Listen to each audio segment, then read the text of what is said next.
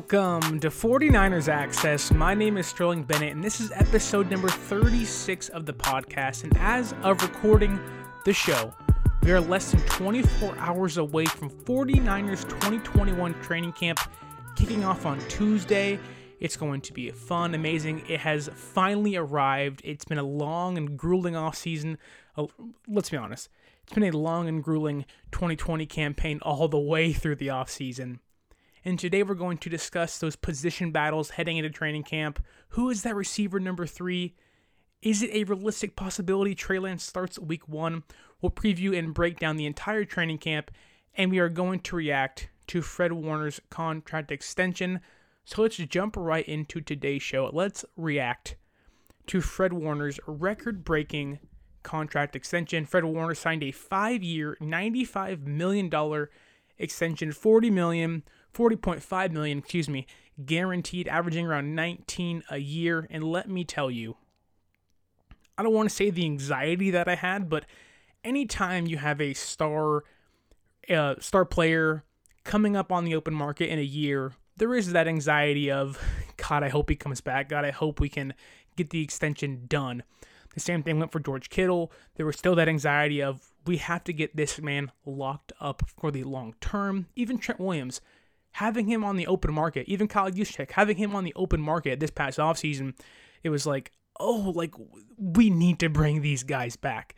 And thankfully, every single time a player under the Lynch and Shanahan era that has been worth their value, other than Kendrick Bourne maybe, but I wouldn't call him a superstar. Any superstar on this team that has hit the open market, Lynch, Shanahan, they have made it a point to not only retain them, but, but reward them for the great work they've done for the organization. And to me, the Fred Warner re signing meant a lot more than just bringing back a superstar player. To me, the Fred Warner signing, knowing the health issues the 49ers have had over the last year or so, especially Bosa and D Ford, missing a combined 34 games over the last two seasons, bringing back Fred Warner, who's never missed a game since being drafted in 2018, who's played 95% of his snaps, of the team snaps.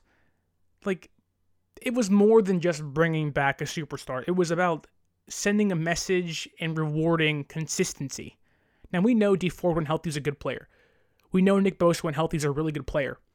But bringing back someone who hasn't missed a game amid all the crazy injuries we've, we've experienced, amidst the insanity that was 2020, didn't miss a game.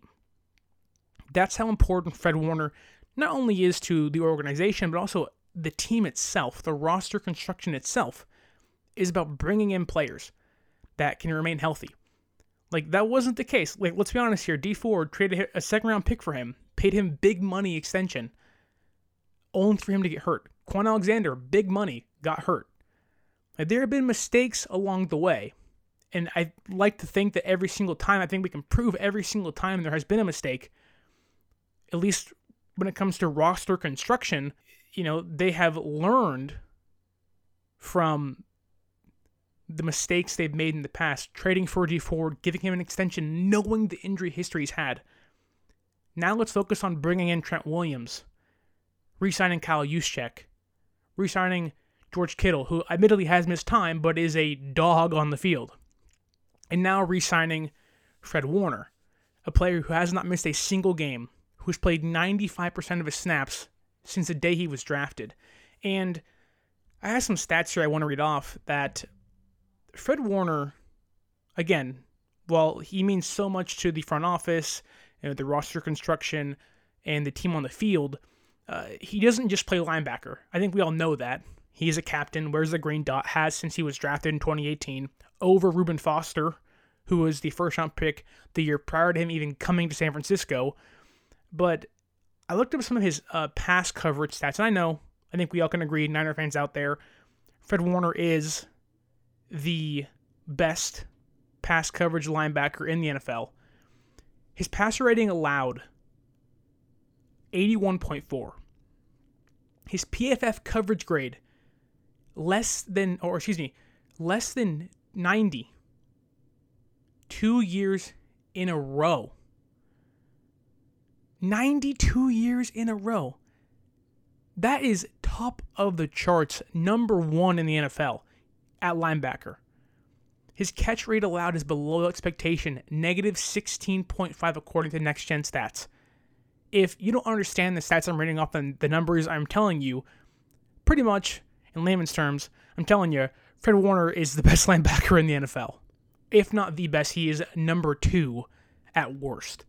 That is like the stats I'm reading off to you passer rating 81.4, 90 PFF coverage grade two years in a row, and the catch rate allowed below expectation, negative 16.5.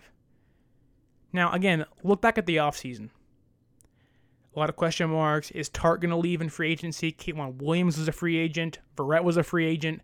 Sherman is not on the team currently and likely will not be in the future due to some unforeseen circumstances.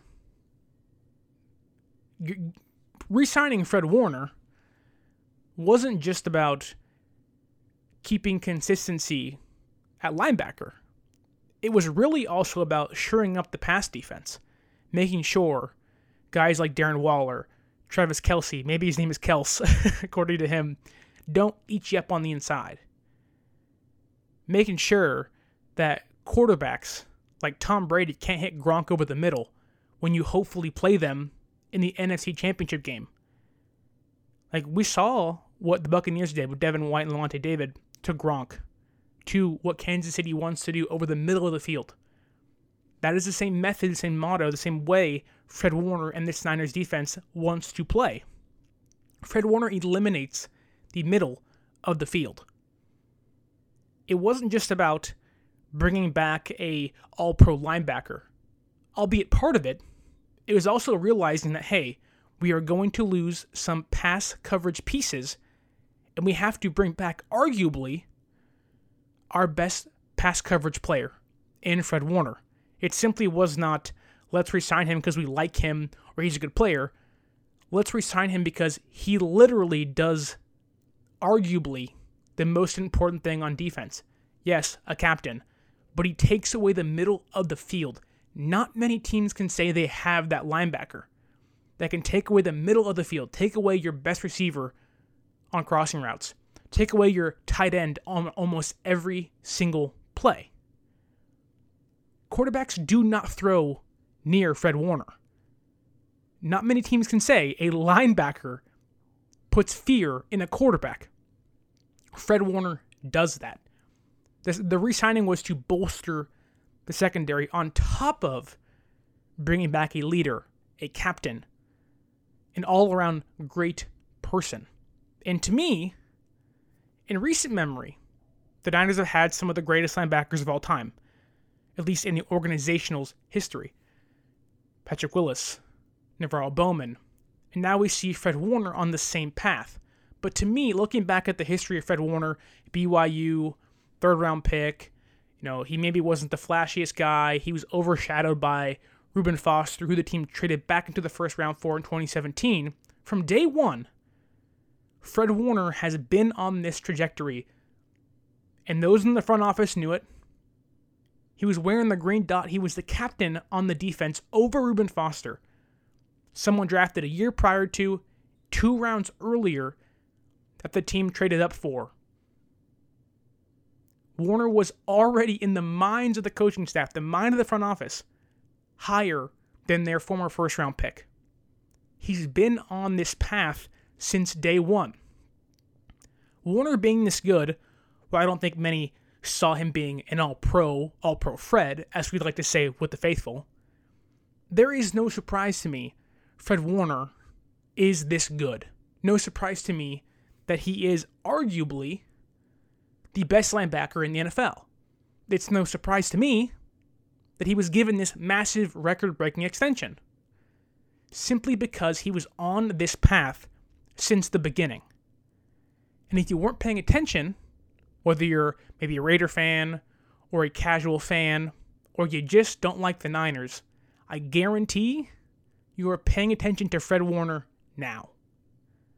Fred Warner is the, the consummate professional on and off the field, an all around wonderful person, a great leader, a great teammate, and he is the best linebacker in the NFL. And he's going to continue to be that.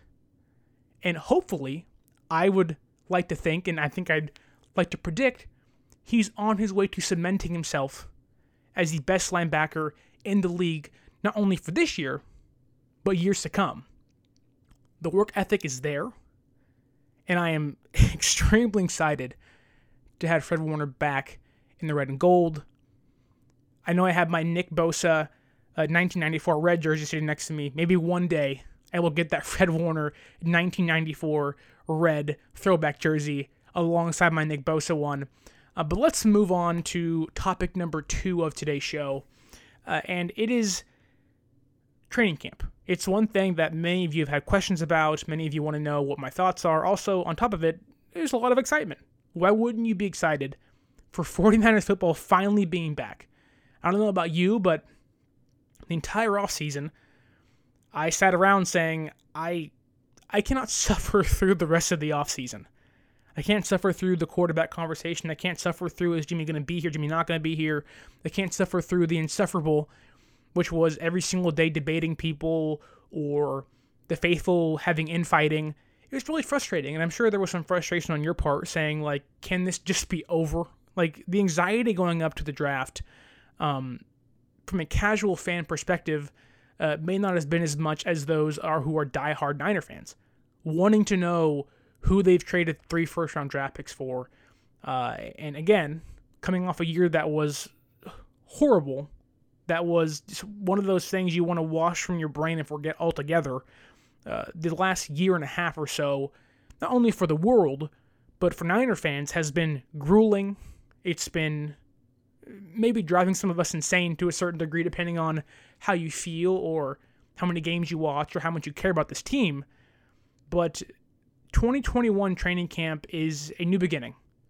Forget the revenge tour. Forget you know, you know, getting back to the Super Bowl and beating the Chiefs. Forget all that. The vendetta is over. Granted, I'd love to do that, but we have more important things to talk about. We have more important things to discuss. It's a fresh start to forget the past and move on. That's that, that, that's what Trey Lance does, not only for the team, but also he allows. It's kind of a more of a motto for this season. You forget about the past. What, what happened in 2020 is over with. We've learned from it. How can we do better?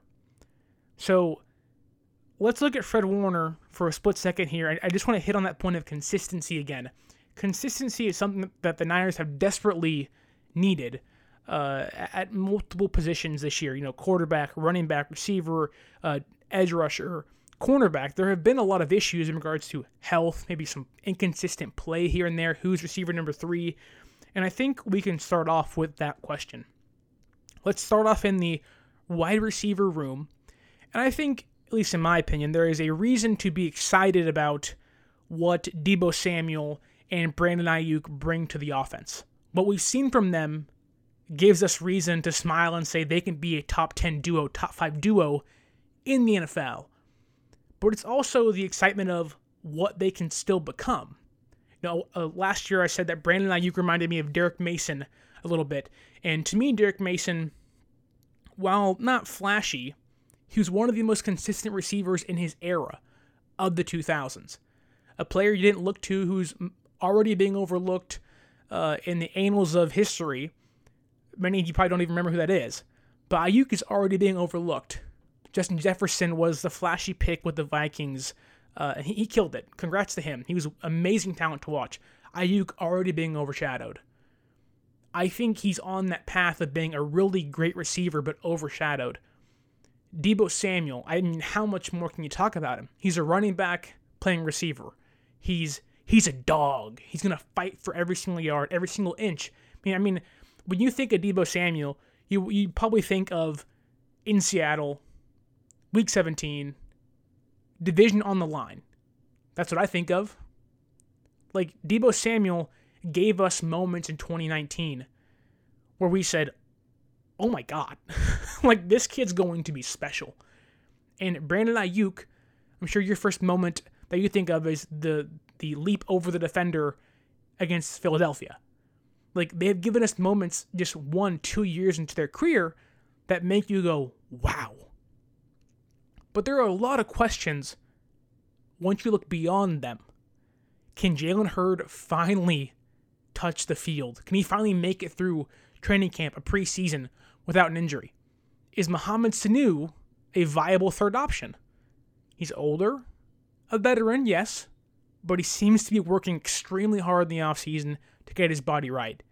Can Richie James Jr., Travis Benjamin, Trent Sherfield, can they become more than just special team talent?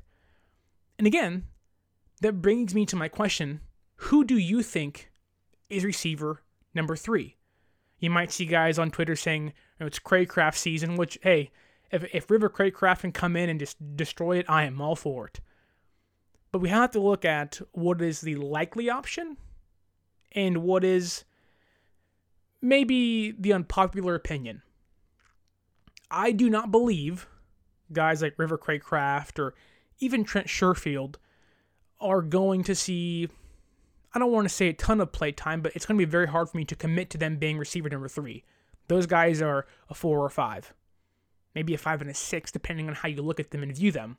But to me, your your receiver number three options are Jalen Hurd, Mohamed Sanu, Travis Benjamin, Richie James Jr. I don't have much faith in Jauan Jennings. I haven't seen him that much. He seems more like a fifth or sixth guy, again, kind of matching what Cracraft and Sherfield mean to me or how I value them doesn't mean they can't give you something. It just means that on a maybe a deeper receiver room, they would be further down the depth chart. And with our team, a lot of guys past Deebo and Aiyuk make up that group. Like on a good team like Denver, at least good receiver room like Denver, not not a good team, but on a good receiver room like Denver, Sanu's like a fourth guy. Cracraft, you know, Richie James, Sherfield, those guys are like a five or six, four or five kind of guy. So to me, the most viable options going in, into training camp and throughout the preseason as a number three receiver option to me is Sanu and Hurd, behind them being Richie James Jr. and Travis Benjamin. And the one caveat to Benjamin being he opted out of last season. Again, no one's fault, not blaming him for that, but he is due $1 million and, none of that's guaranteed. So you can release Benjamin, cut him, if you will, and free up $1 million. And on a team that will likely suffer injuries, they happen. Now, I'm not going to wish them on anybody. Looking at you, Tarvarius Moore and Jeff Wilson Jr., get healthy soon. We, we need you guys back. You are vital parts of this offense and defense and cannot wait to see you get healthy again. But again, injuries happen.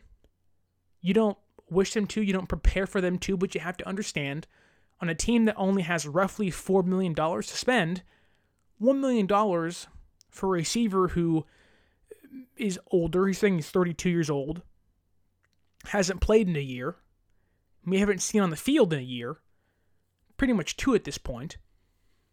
Like, that $1 million is valuable. Maybe someone goes down. Maybe you, maybe Dee Ford's not healthy. Maybe Nick Bosa isn't just quite right yet to begin the year. Getting in another edge rusher or another cornerback, maybe, if Moseley and Thomas aren't taking that next step you want in camp, Benjamin to me is a is a cap casualty at this point, or has the potential to be. I do not want to pay a million dollars to a receiver who let's be honest here, is a one trick pony, and at times, he's not great at that one trick, being a straight line, deep threat runner. I don't value Travis Benjamin as a football player on this team currently that highly, but I do value guys like Jalen Hurd, who this is his last chance. He has everything to prove, nothing to lose. Those are players I'm willing to bet my money on. Mohamed Sanu knows the system already working out with Trey Lance. He's not going to need time to learn. He played in the system last year for a short period of time. Like, there are reasons to believe Mohamed Sanu, who is a Shanahan guy, has a good chance to make this roster and likely play some good time and be on the field for a good amount of snaps. Richie James Jr. saw him pop off against Green Bay in a weird week of where COVID hit the Niners. This team is going to need to replace Kendrick Bourne that Emmanuel Sanders role, that clutch third down, I need a first down kind of role. Now, while I do think Kittle, Deebo, and Aiyuk can be enough, in the NFL, you can never have enough. And if it was just me, I think they carry five or six receivers. I'm looking at Deebo, Aiyuk, Hurd, Sanu, it's already four. Richie James, that's five. And Trent Sherfield, he's due money, guaranteed money, that's six. Maybe, maybe Jennings goes to the practice squad. Benjamin maybe goes to the practice squad. But to me, Cracraft and Jennings and Austin Watkins, undrafted uh, receiver from UAB, they go to the practice squad. They can fill the practice squad receiver roles because the NFL this year has extended the COVID rules saying you can have veterans and rookies on the practice squad. So I think you have six, five or six receivers this year, depending on what they want to do. You know, you got Deebo Aiyuk, you have Hurd, Sanu, James, and Sherfield, simply based on guaranteed money, unless something else like an N'Keal Harry happens to kind of fall in their lap via trade. But also, let's be very clear here the Niners were in on Dede Westbrook. They had signed Marquise Lee and cut him. They're likely going to be some shifting in the receiver room. You can tell they do want to add more talent there. Just depends on who's out there, who's available, who's in the market. Because this team desperately needs that receiver that like the they definitely need to cement someone in that role. They need that slot receiver. You're hoping it was going to be Trent Taylor for a few years. It wasn't that. Emmanuel Sanders filled that role. Kendrick Bourne filled that role for a little bit. They need that slot receiver desperately. But currently on this roster, I don't see anyone who does that outside of Sanu and Hurd. And you can and there's questions surrounding those guys as well. Moving on to the running back room. A big question here is one, what is the future for Raheem Mostert? Two, who is going to make the roster when it comes to running backs? Because is Trey Sermon going to be the number one guy this year? Is the question we have. Who's running back number three? Behind him, is it Wayne Gallman? Is it JaMycal Hasty, who impressed last year in, in training camp, but then didn't do much during the season? Uh, Austin Walter is gone, who I loved Austin Walter for a little bit um, when he was called up to the main roster um, due to injury. But I want to focus on Raheem Mostert for one second here because Matt Maiocco of NBC Sports, I don't want to say, you know, rattled the cage for a little bit, but he did make a comment that to me was interesting. And this is the quote here saying, you know, if everything goes well, you know, Trey Sermon and Elijah Mitchell of the Niners, two uh, rookies this year, or two rookie running backs this year, are proving to be valuable in the offense. Wayne Gallman comes out strong in training camp. Jeff Wilson Jr., his rehab is going well, and JaMycal Hasty is improving. Then I think there could be maybe potential to the Niners being open to trading Raheem Mostert. Now, I put this on uh, Instagram at 49ers.access, and Jesus, do Niner fans not want to trade Raheem Mostert? And let's be, let's be very clear, I do not want to trade Raheem Mostert. What he brings to the offense is something that we don't have when he's off the field. That is explosive speed. I think he was like the ranked the fastest guy in the NFL like a year or two in a row. Like what he brings is a dynamic that again, like Fred Warner, not comparing the two, but like Fred Warner, a lot of teams on offense don't have like he's a home run hitter. A lot of teams don't have that home run hitter. Like look at offenses playing running back, like Alvin Kamara, home run hitter, Christian McCaffrey, home run hitter, uh, Nick Chubb, a home run hitter, and I'm sure I'm missing some, but Raheem Mostert is a home run hitter, not a superstar running back, but he's a home run hitting running back. And while we haven't seen Trey Sermon yet, he has potential. Wayne Gallman is kind of that bruiser, kind of that heavier back to kind of get you two to three to four yards of carry to kind of get you in the red zone. Uh, Elijah Mitchell is kind of that kick return specialist who does and kind of can be that change of pace back.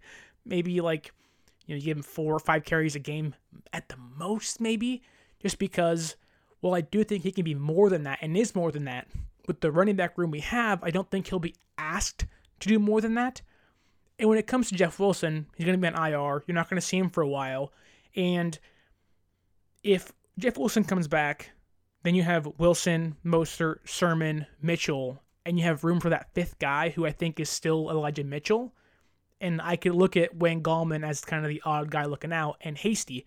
But again, injuries happen, guys get banged up. You got to carry someone that practice uh, practice squad list that we're probably going to use for Jennings and Cracraft, and you'll see some guys move around on it.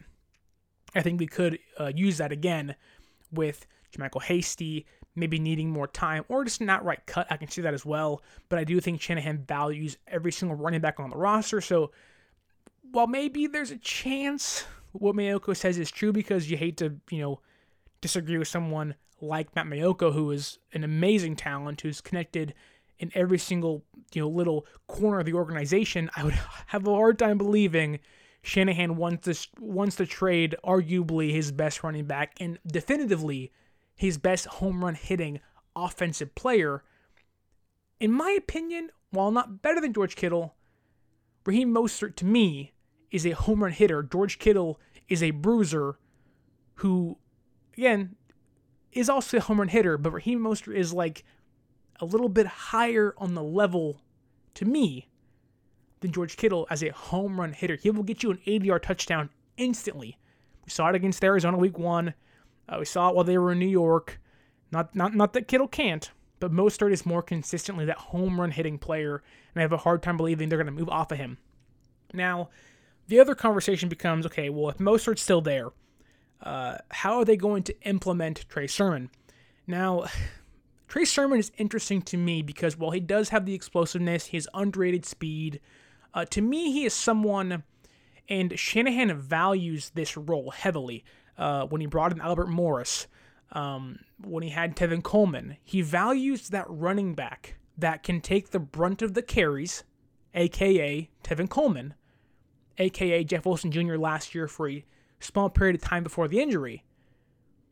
But they give guys like Mostert, Mitchell, Gallman, they give the other backs around them who maybe are a little more explosive, who maybe Shanahan, Shanahan can use in unique ways that can open up the offense more, aka the and the end rounds with Deebo and Aiyuk or Kittle maybe, maybe even Juszczyk as well. A, a, guy like Trey Sermon to me is most valuable in that Tevin Coleman role. And maybe you might scoff at that knowing uh, the injuries Tevin Coleman had, but let's also be very clear. When the engine's running smoothly, Tevin Coleman is a really good NFL running back.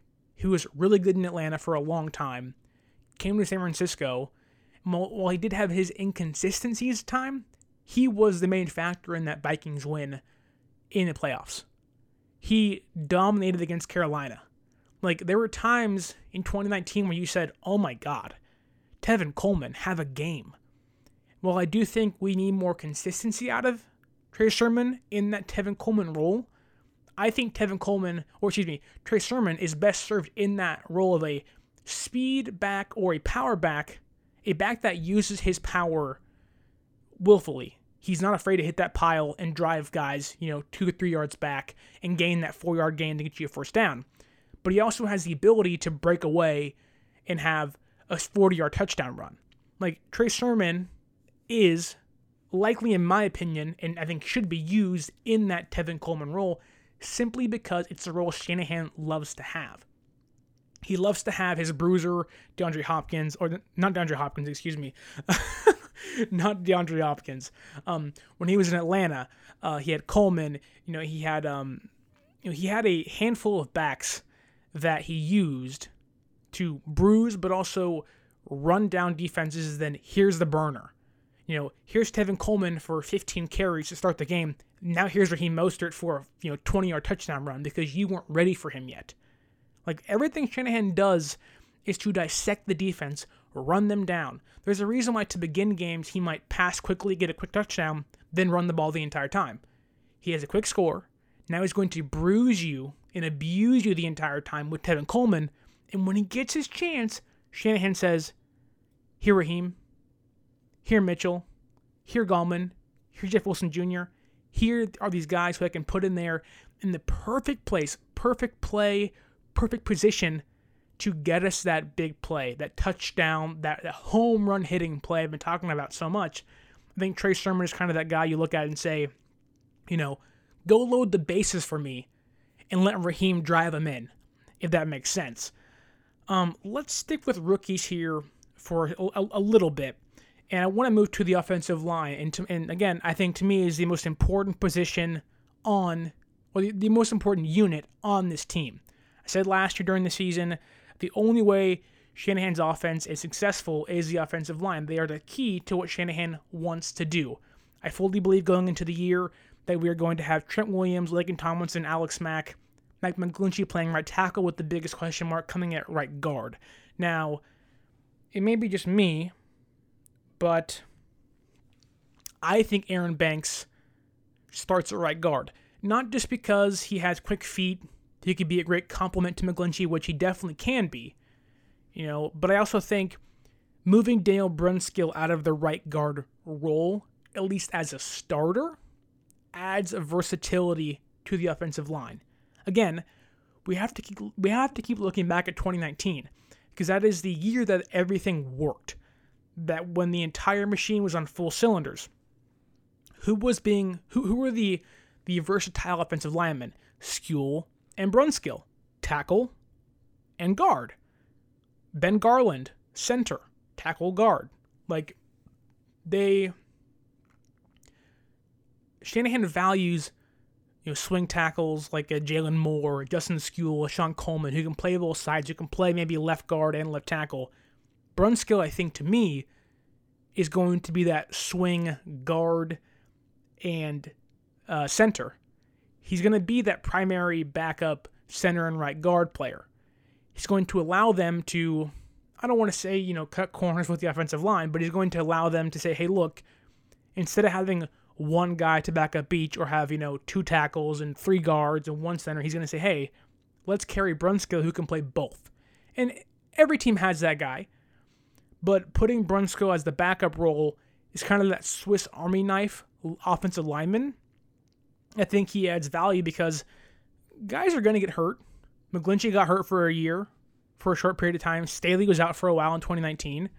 Guys last year got hurt. You know, how, how many times have we seen Weston Richburg go down and God bless his soul, he's retired. Please be healthy the rest of your life. But Alex Mack's older. You wish him the best. You hope he's going to be healthy. He takes care of himself, obviously. He doesn't miss many games. Going back to that consistency role. But again, things happen. Guys get hurt. Why not have someone like a Daniel Brunskill who can be consistent behind those guys? And while you may see a drop off, uh, is still better than most backups in the NFL and could probably start on about 15 to 20 teams in the NFL. Um, so I think Aaron Banks is definitely going to be, I don't want to say guaranteed, but I do think he is someone you look at and you go, I think this team could have, you know, three rookies starting on offense this season. Maybe being Trey Sermon, maybe at a certain point, Trey Lance, and we'll definitely talk about that later, um, but also Aaron Banks as well. Um, but I want to move to the other side of the ball for a second here as we run through the entire offense, entire defenses uh, during training camp. Uh, the defensive side of the ball is something that I'm actually really curious about because the hope going into this season is that you do see that 2019 version of Nick Bosa again.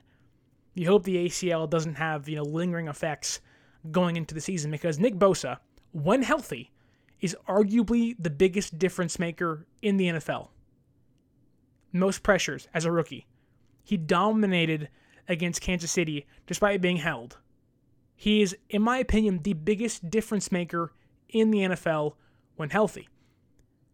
Go to the other side of the defensive line, D Ford. Is he going to be healthy again? You're hoping, again, the neck and the back are okay, but the entire time he's been here, his entire tenure, there's been questions of can he can he be on the field? He wasn't that much last year. Missed almost the entire season. Nick Bosa missed the entire season other than two games, or a game and a, a quarter. And Dee Ford also missed time in 2019. So there are concerns. And, uh, and again, sticking with the consistency role, who is going to be the depth edge rushers? Now, again, you hope these guys are healthy. You hope Ford and Bosa can come back and be the, the version of themselves fully healthy. But can these guys get back to that top five unit if one of these guys go down? And if one of these guys go down or is having an off year, who is going to back them up? You have Samson Ebukam, Arden Key. Like they're probably going to be the primary backup edge rushers. Jordan Willis, after he serves his six game suspension, he will likely become that rotational edge rusher. Arik Armstead can go outside. Uh, but besides that, and again, that me saying besides that, like that wasn't a lot of depth. But the question is, if Bosa can't play a week or two, then Ebukam has to start. If Ford, who likely will not be healthy and will probably, probably spend some time on the IR this year, just because it's D Ford, and there's always a concern, and you can't go into the season looking at that, but you have to be realistic here that guys are going to get hurt, and edge depth is an issue. And if you're going to have three or four guys taking up on taking up space on the roster, they have to be able to step in in the absence of Nick Bosa, D Ford. Like they, they, these guys can't just be scrubs. And I know that's the case. Most NFL teams aren't looking to get scrubs, but to have a dominant defense again, this team needs the pass rush. It's going to help the entire defensive unit.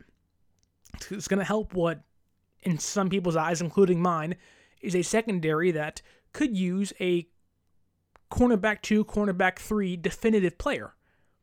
You know, the cornerback role is not much different than the receiver role. Moseley and Verrett, Deebo and Aiyuk. Who's DB number three? Who's cornerback number three? K'Waun Williams, great. Who's the next man coverage corner? Ambry Thomas, how is he going to play after not playing for a single year? a lot of question marks. But again, can guys like Javon Kinlaw have a breakout year? But in my opinion, the two guys to keep an eye on going into this year, this training camp, is Maurice Hurst, the ex uh, Las Vegas Raider, and Kevin Givens. Now, thankfully, we haven't had the hype train hit just yet. But I think these are two guys who you are going to want to keep an eye on. I think Maurice Hurst and Kevin Givens, what they do on the inside, they're strong, they're fast. While I think Kevin Givens has a lot of a lot more potential than Hurst does in this defense, I do think Maurice Hurst is someone who really wasn't utilized correctly in Las Vegas and Oakland while they were still in California. But I do think those two guys, the way they play, the ferocity they play with, uh, and I think the scheme we have here in San Francisco you know, we, we've heard the entire time with DeMeco Ryans or Fred Warner saying we're going to blitz a lot more this year. I'm, our guys are going to be allowed to play quicker, faster, do more things. That's why Ebukam was brought in. They're going to play faster. He's a fast, uh, fast playing player. To, to not sound dumb or, or, or redundant, but they want guys, you know, all speed, no breaks. That's what Kevin Givens and Maurice Hurst give you on defense. I think those two guys are two defensive linemen, albeit interior, guys to look out for. Let's go to the secondary for a second here before, before we talk about Trey Lance and Jimmy Garoppolo, who's going to start week one. Let's move to the secondary. And I know we all know who CB1 is, Jason Verrett, Fiva, as they call him on Instagram. Uh, but there are some questions. Again, there's a lot of questions on this team. Uh, we are we, we have top end talent, high end players starting. But once you get past, you know, the first string, there are some question marks. And I do think guys like Ambry Thomas, uh, Lenoir can play well. K'Waun Williams is one of the best nickel backs in the NFL. Like, there's reason to, you know, be excited to go, okay, like that they're going to be okay. But again, when you have players who haven't played a snap in the NFL yet and you're relying on them to be your second string cornerbacks, and the only other guy you got is Dontae Johnson and his like 37th tenure in San Francisco, there are reasons to say, hey, maybe we go add somebody else. And I do like what they did with the safeties this year. Jimmy Ward, you know, it, it sucks that there is an injury to Tarvarius Moore, who I think was prime for a breakout season. Then Tony Jefferson's back. He, you know, he has everything to prove again. Uh, Tartt's back on a one-year deal. Guys on a one-year deal are going to say, "I want to get paid when the salary cap jumps back up next season." Tartt, K'Waun Williams, they're going to have things to prove as well going into their 30s. You know, guys like uh, Tavon Wilson, who is on, is on a deal here. Like they, these are guys who want to prove themselves still for the next paycheck. And when you have guys like that, it's make or break. And I think the rotation they'll have with Jefferson and, and Tavon Wilson and and Jaquiski Tartt and K'Waun Williams, you know, obviously nickel and safety here, but on one year deals, they are going to want to play every snap like it's their last. And while I hate to rely on guys like that because it's boom or bust, those are, again, like Jalen Hurd, the best guys to bet on. Um, and again, there are still questions. Can Emmanuel Moseley be CB number two consistently last year? He didn't play a lot of snaps. He was not on the field a ton. I think I saw a stat today. It was like 51 snaps at CB2 uh, because there's a lot of rotation, obviously, with injuries and stuff. But there is a question of can the Emmanuel Moseley cement himself as CB number two? And, well, I think he can. Again, he has two years to prove himself. If not, they're going to be in the market for a cornerback again. And you may even see them say, in a panic move, we have to go bring back Richard Sherman when, when his legal issues and hopefully he's okay and everything gets taken care of there. But hopefully, you know, it, it may be that they get desperate and say, we have to bring back Sherm because Moseley ain't cutting it, Thomas ain't ready yet, and Lenoir is backing up uh, Williams. And we don't have that CB number two. And a veteran guy like Sherman can bring the value here. I'm not saying they're going to do that. I'm just saying that it's a possibility as a fallback option. So again, questions, but I do think they have guys that can answer the call. Tony Jefferson at safety, Tavon Wilson, Tartt, Ambry Thomas. I think, I think he can be a breakout candidate. I do think he is someone that by the end of the year, you are saying CB number two, and they go into 2022's offseason thinking, okay, like maybe we don't have to pay big money for a rep because Thomas has played so well. But again, we'll have to see. And now let's talk about what everybody has been dying to discuss Trey Lance versus Jimmy Garoppolo. I don't know about you. I don't know if you've listened to the last, you know, three or four episodes, but uh, I was highly skeptical of who this team was going to draft. I was not on the anti Justin Fields train. I wasn't on the pro Justin Fields train. I wasn't on the anti Mac Jones train. I wasn't on the pro Mac Jones train. Uh, what I was on was the get the right quarterback train.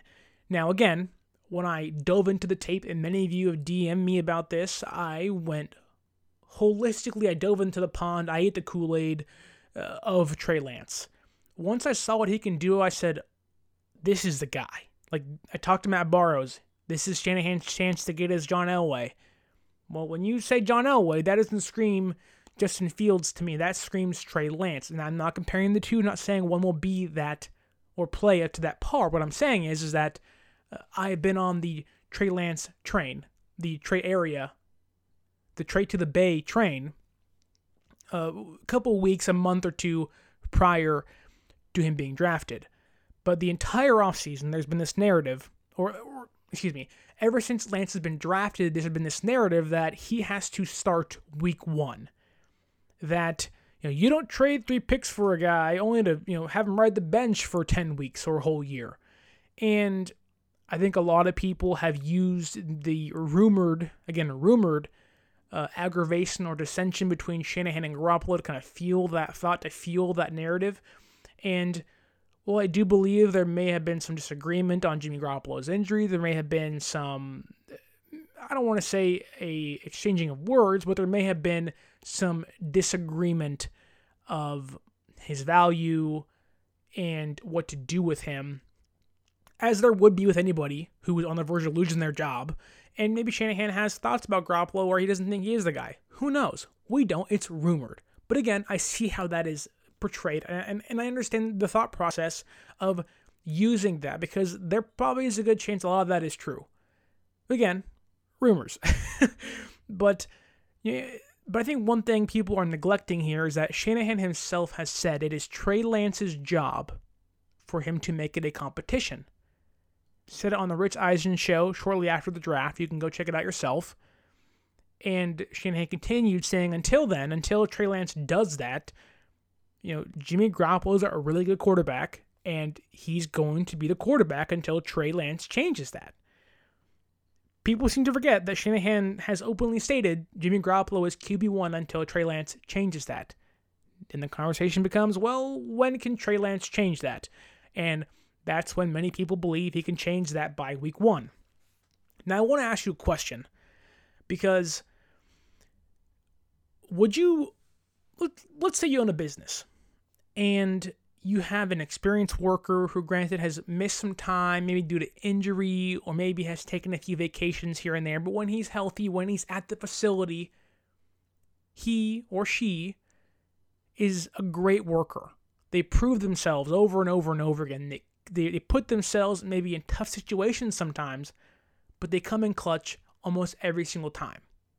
And maybe the last thing they did left a sour taste in your mouth, but they still, in your heart, you know they are a consistent worker and they can do a lot of good things for your company. But then you have this young prospect, this this shiny new toy, and everyone's talking about how great he or she is. Oh man, he can do this, she can do this, she's amazing. The way she does this, the way he does this. Like they are going to be the next big thing. They are going to be the next hottest commodity in your field, in your business everyone's talking about when can they get on the job, on the field as soon as possible. But in your head, and there's a lot of context here that you know that young commodity can learn something from that worker that maybe has missed time with that sour taste in your mouth, but is still a good player, still a good worker for you when there, when at the facility, when healthy and you think, well, what would be best for the young guy? Because I know this young person, he or she, this young prospect, Trey Lance, I know that he has all the potential in the world to carry my business, to bring me to heights we've never seen before. But there is a risk in just jotting them out there with maybe a cost for injury. Maybe they can learn new things to make their life easier. Maybe they can, depending on what you're in, maybe they can read the defense better if they take some time to learn. They can maybe get rid of the rookie mistakes by learning under that consistent worker you have. And yes, you can argue, well, you know, the more experience you have, the more time you get on the field or can work in the business, the better you'll be. But it's it's like learning from your dad or your or your mom. They're going to teach you things in life that you maybe, you know, you can learn the hard way or the easy way. Sometimes your parents can teach you things that can avoid you learning the hard way. And eventually can maybe help you avoid a certain mistake or make a decision that comes out to be the right one in the end. Because someone came along next to you or did their duty as a parent or as a manager or as a head coach or as a quarterback to make sure your life is easier. Why wouldn't you trust somebody who was taught under the greatest quarterback of all time? Why wouldn't you trust somebody who coached under, arguably and most likely in many people's eyes, the greatest head coach of all time to not only mentor, but help and teach this young new hot commodity that hasn't played in a year, that has never played NFL talent, who played FCS football. Not a knock, just not the SEC, just not the NFL, just not Seattle's defense, Bobby Wagner, just not the Rams defense, just not Devin White and Lavonte David and Tampa Bay's defense, just not teams you are going to have to play in tough stretches not Indianapolis and Tennessee who you're going to play down the road. Why jot him on the field and toss him out there and say, go do it, when you don't have to? When there are valuable things that come from learning. And there's a reason why uh, Kyle Shanahan drafted Trey Lance. And it's something that has kind of stuck with me because it's one of the things that I've heard about Jimmy Garoppolo Shanahan didn't like, that he didn't grasp the offense quick enough in 2017. He didn't want to play him because Garoppolo didn't understand the offense enough yet. And well, it panned out very well for both sides, I would like to think. That Shanahan said, I want to get the smartest guy on my team who also arguably has, you know, the top five elite talent as a quarterback, hopefully, in this league. But there's a difference from he can grasp the offense, he can he knows the play like the back of his hand, than compared to he can run the offense against NFL defenses. He can look off the safety. Because I guarantee you, you put him against Seattle, in Seattle, Bobby Wagner line up right against him, right across from him. Wagner's going to pick up on things that an FCS school defense didn't. That is, is the case. And I get learning from Nick Bosa, learning from Fred Warner. They're going to teach him things. It's not just Jimmy Garoppolo. Shanahan will show him things. They will collectively teach him how to be the best quarterback possible. But before you rush him out there, maybe get him hurt, God hope not, Jesus, would that be this, the worst thing in the world? To jot him out there, week one, he gets hurt, and then you're back to Garoppolo. There are many reasons to not start Trey Lance week one. Trade value of Garoppolo tanks. Trey Lance won't be ready likely. Hasn't played in a year. Let him learn a little bit. And I can guarantee what will happen though. I can guarantee what will happen. Maybe week one, week two at training camp. Maybe it's, you know, after the first preseason game, Trey Lance plays really well, lights it up 120 yards, maybe two touchdowns uh, one passing, one one rushing. Oh, oh, did you hear about Trey Lance? Oh my God, you see Trey Lance? Oh, oh, oh, oh God, oh, oh, oh. Every YouTube channel, every blog, every you know, every radio station, every podcast. Oh my God, Trey Lance, dude, started quarterback week one. Oh my God.